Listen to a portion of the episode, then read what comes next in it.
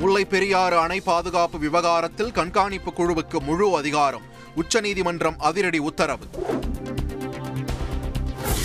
ஆங்கிலத்திற்கு மாற்றாக ஹிந்தியை ஏற்றுக்கொள்ள வேண்டும். மத்திய உள்துறை அமைச்சர் அமித்ஷா பேச்சால் சர்ச்சை.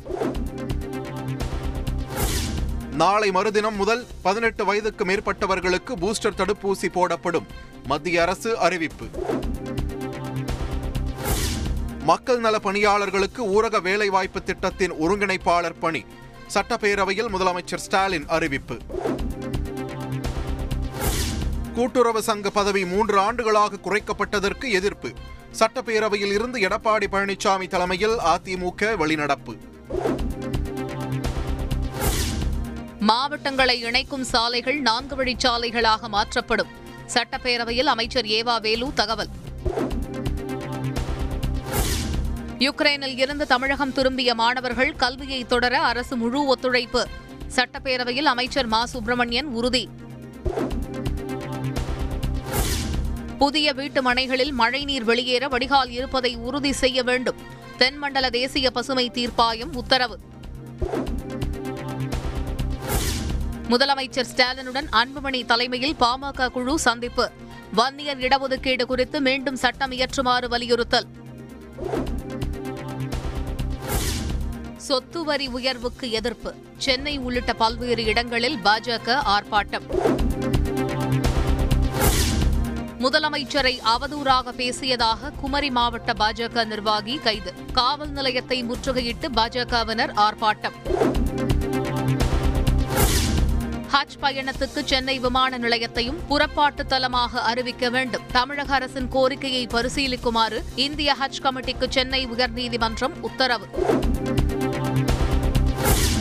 சொந்த உழைப்பால் உயர்ந்த இடத்திற்கு வந்ததால் யாருக்கும் பயப்பட மாட்டேன். ஆந்திர முதல்வர் ஜெகன்மோகன் ரெட்டி சர்ச்சை பேச்சு. இலங்கையில் கடும் பொருளாதார நெருக்கடியால் பொதுமக்கள் கடும் பாதிப்பு. இளைஞர்கள் மருத்துவர்கள் என பல்வேறு தரப்பினரும் போராட்டம். இலங்கையில் போராட்டங்கள் தொடர்ந்தால் ராணுவம் ஆட்சி அதிகாரத்தை கைப்பற்ற வாய்ப்பு. தமிழ் தேசிய கூட்டமைப்பு எம்பி சாணக்கியன் தகவல்.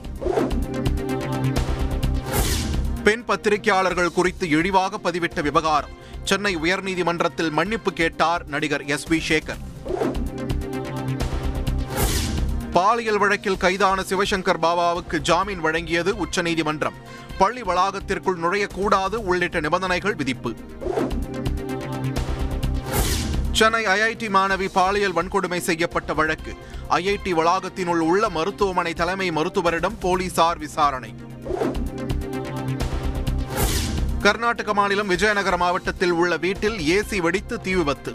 ஒரே குடும்பத்தைச் சேர்ந்த நான்கு பேர் உயிரிழந்த பரிதாபம்.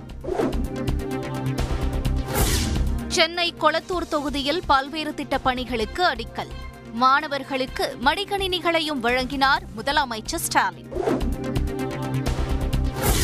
நியாய விலை கடைகளில் பாக்கெட்டுகளில் அரிசி வழங்கப்படும். சட்டப்பேரவையில் உணவுத்துறை அமைச்சர் சக்கரபாணி அறிவிப்பு. பெங்களூருவில் ஆறு தனியார் பள்ளிகளுக்கு வெடிகுண்டு மிரட்டல். இமெயிலில் வந்த மிரட்டல் கடிதத்தால் பரபரப்பு.